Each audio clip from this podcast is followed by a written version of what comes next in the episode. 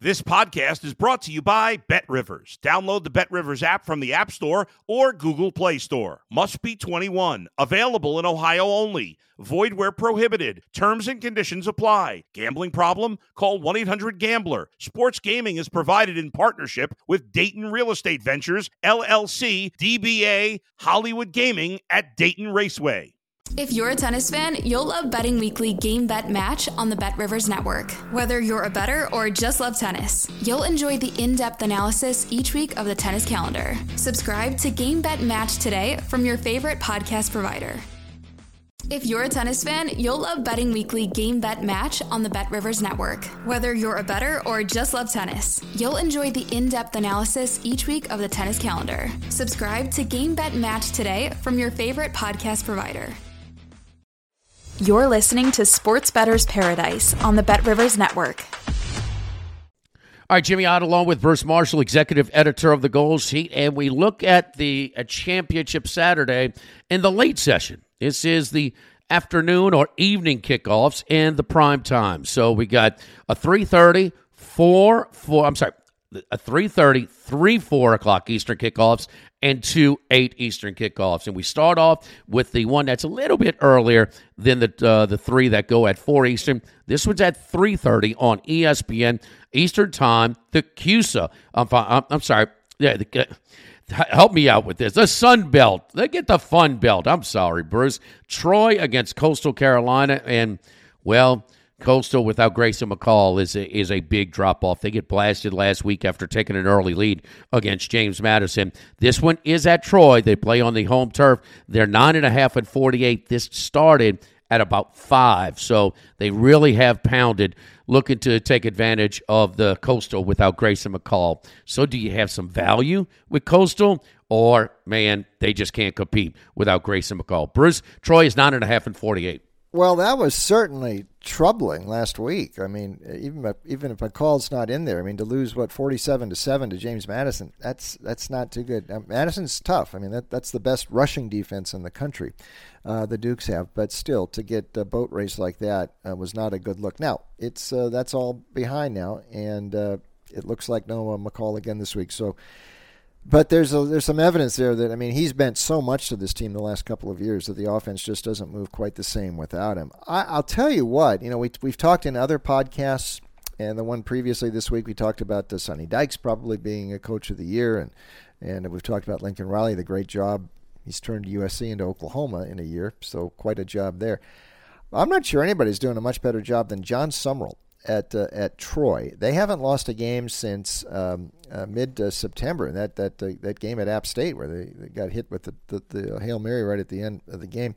Um, and Sumrall, I mean, in retrospect, the people the people at Troy think that maybe Sumrall uh, should have been hired a couple of years ago when they hired Chip Lindsey instead off of Gus's staff at Auburn, and uh, Sumrall had been there. He went up to Kentucky, had been at Troy. He went up to Kentucky, worked for Mark Stoops the last couple of years. But defensively, I mean, they're awfully, awfully sound, and uh, and and they've just continued to win and get better as the season has gone on. I'd be very reluctant to trust uh, Coastal here without uh, McCall in the game, and Troy is a really, really good uh, side. Um, so uh, 31 to 20, uh, Troy. Uh, but I'd watch that point spread. I mean, as we get here closer to kickoff, it you know uh, we'll see if there's going to be more Troy money coming in. That wouldn't surprise me. This team has been really good. Yeah, right now it's uh, nine and a half and 48. Yeah. Uh, but Bruce, I, I, if you like Troy, and I do too, I would suggest on getting this now. even yeah. though it's it's moved, and you feel like I didn't get the the best number. If you like them, I, I think it's only going up. I really yeah. do. I don't see any sharp action coming in uh, on uh, Coastal Carolina. Coastal, uh, two games without McCall. Uh, they won a very close game, but did not cover against Southern Miss, and then they got blasted, like we said, against James Madison. Troy, on the other hand, was very was respect uh, respectable uh, against Ole Miss in Oxford. Lost twenty eight to ten in the open of the year, and then they've ripped off every game minus the hail mary at Boone against App State when game day was there after App State had beaten A&M.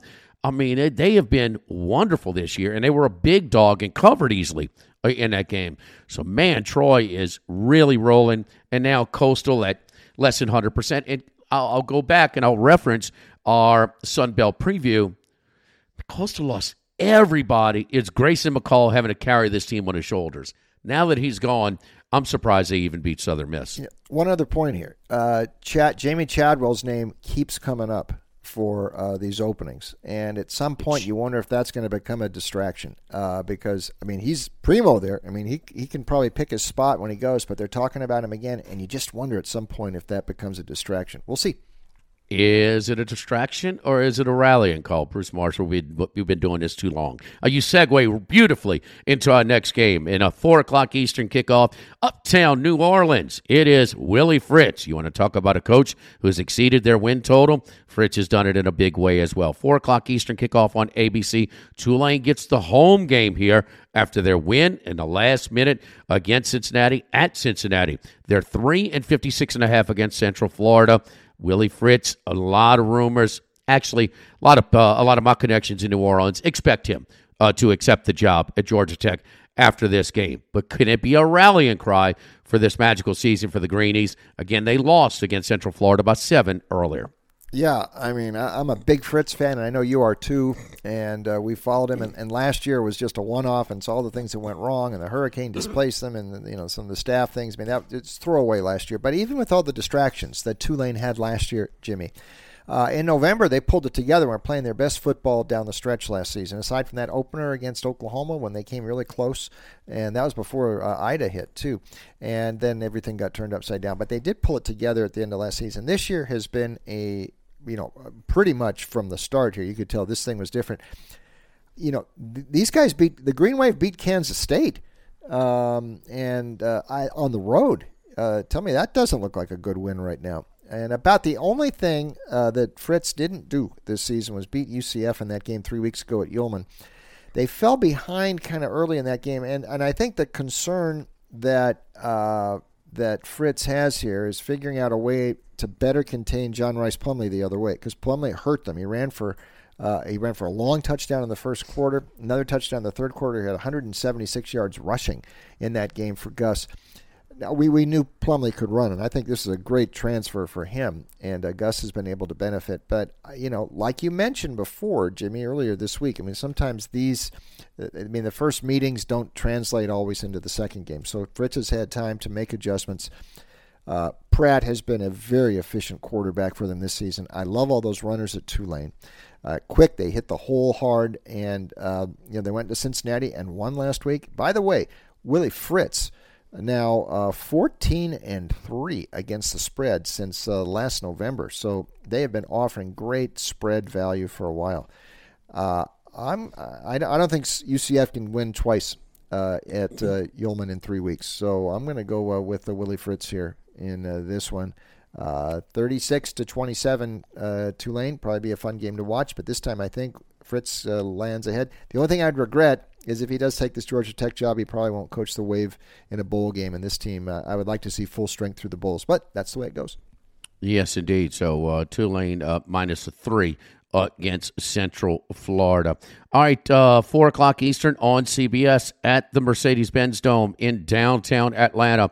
Georgia 17 and a half and 51 over LSU. So LSU and USC with those high profile hires, very uh, very similar seasons uh, as uh, LSU, uh, both ahead of schedule. Uh, getting in these conference championship games, but LSU has now out of the uh, playoff uh, consideration after being upset as a double digit favorite. Another one of those seven double digit dogs to win outright A&M over LSU. And how about this?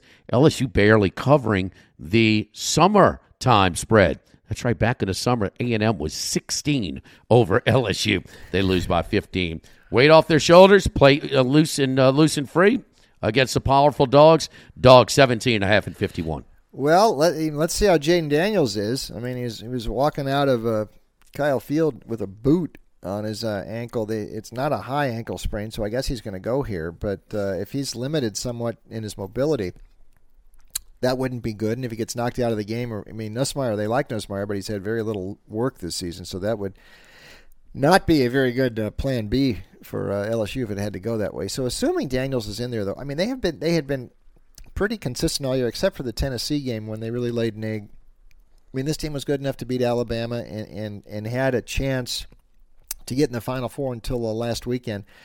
So, you know, I expect them to, to show up and, and play. There is a history in SEC championship games recently. The Dogs have covered four of the last five. Now, the one they didn't was that game the Joe Burrow team went in and played Georgia, by the way, the last time LSU has played the Bulldogs. 37 10, they romped in that one in 2019. But that's the only one of the last five in the SEC title games where the underdog uh, has not uh, covered.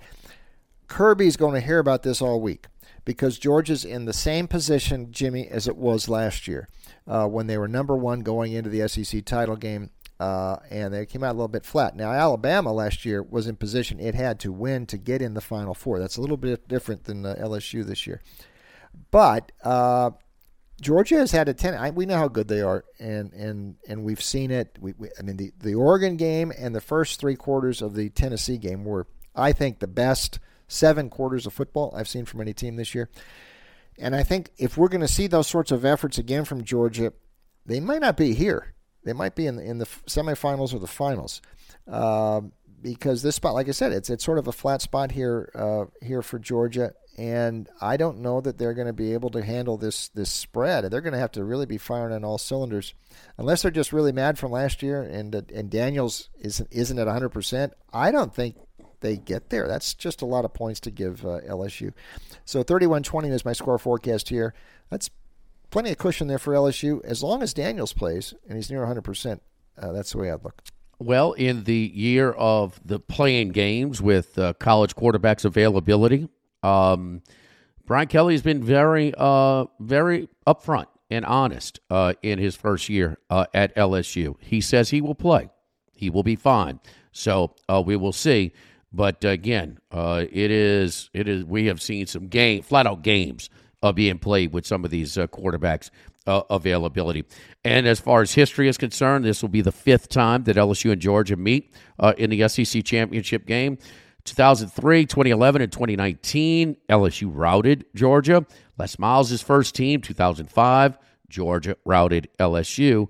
Never has the 17 and a half points covered uh, in this series. So We'll see. But listen, those are some pretty damn good teams on, the LSU side.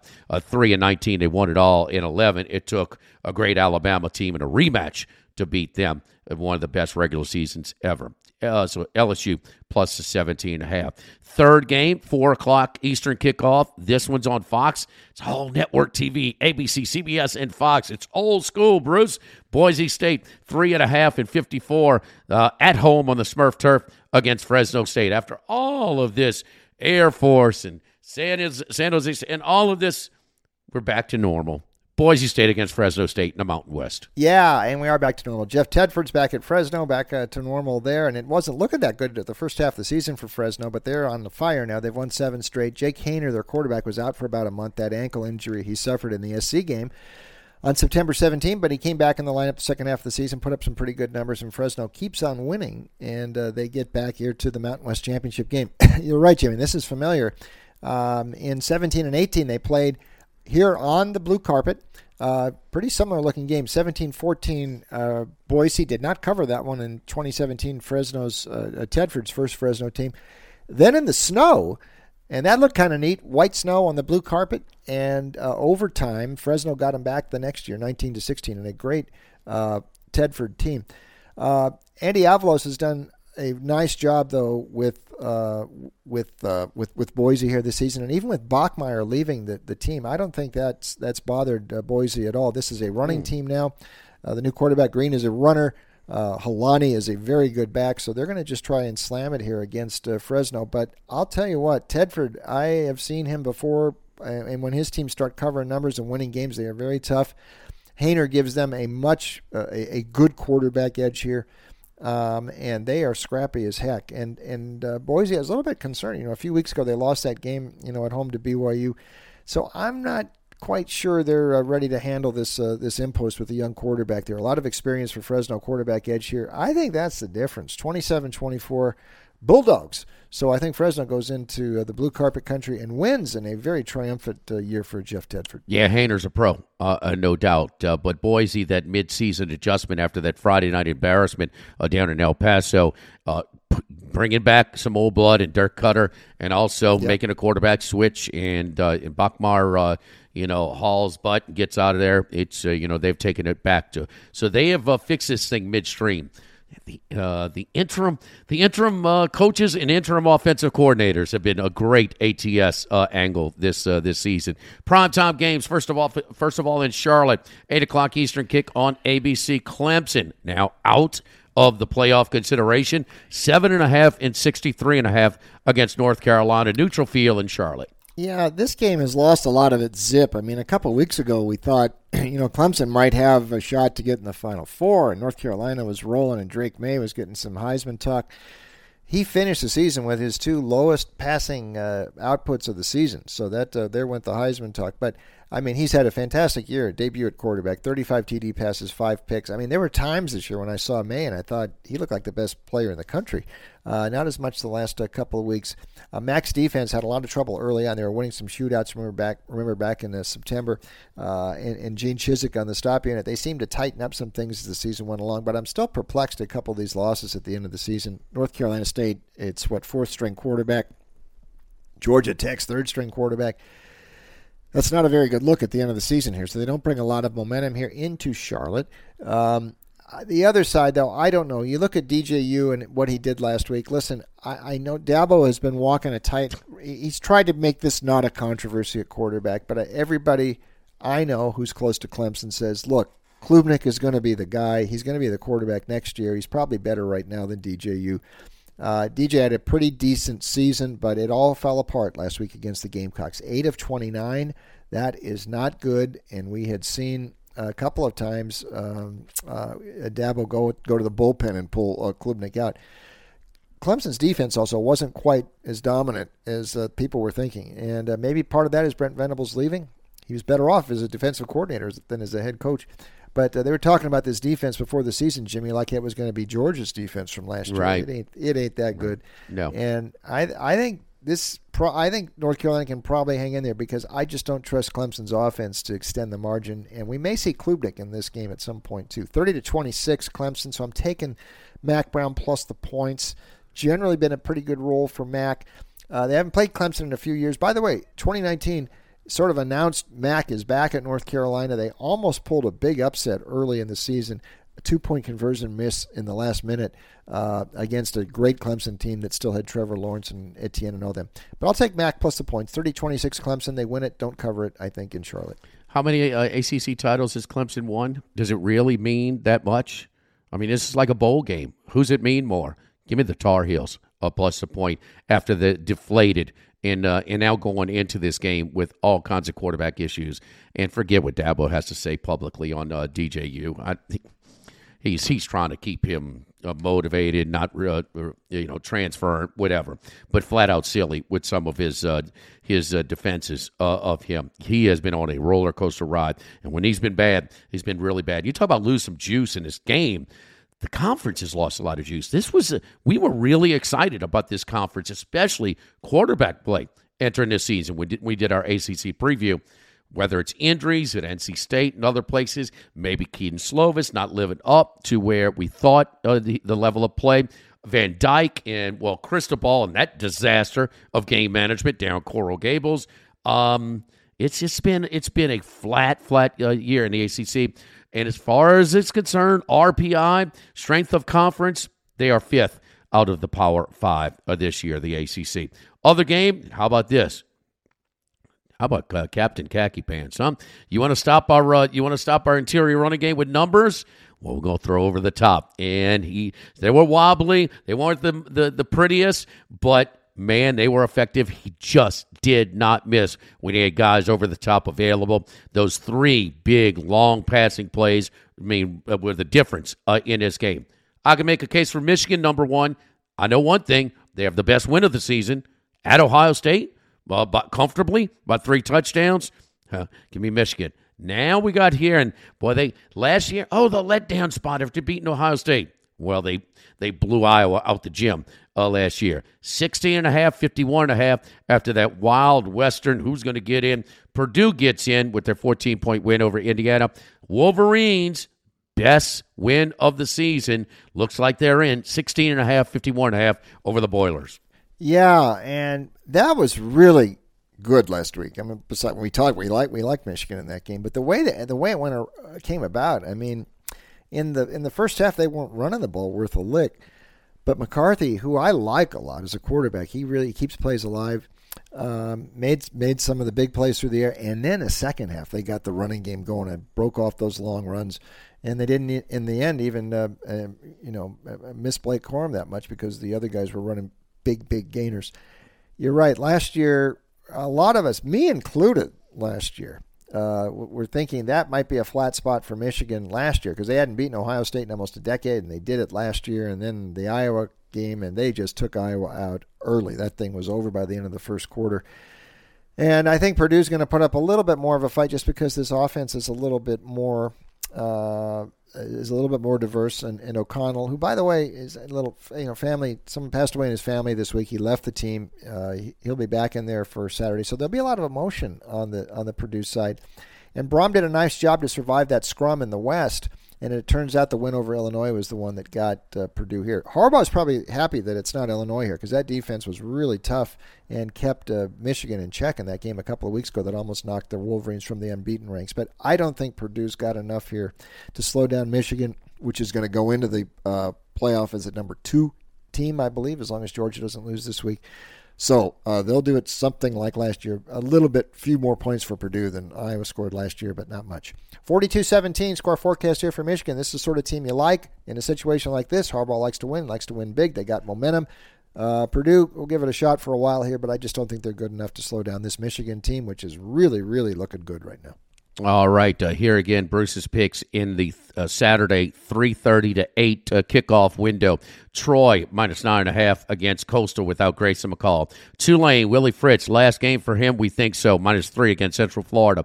LSU uh, plus 17 and a half against Georgia. Fresno State riding the quarterback edge with Jake Haener, uh, plus three and a half on the Smurf turf at Boise. North Carolina, it just means more, even in the ACC. For the Tar Heels here, plus seven and a half against Clemson. And Michigan to keep on rolling, minus 16 and a half against Purdue in the Big Ten Championship. For Bruce Marshall of the Gold Sheet, I'm Jimmy Ott on the Sports Bettor's Paradise on the Bet Rivers Network.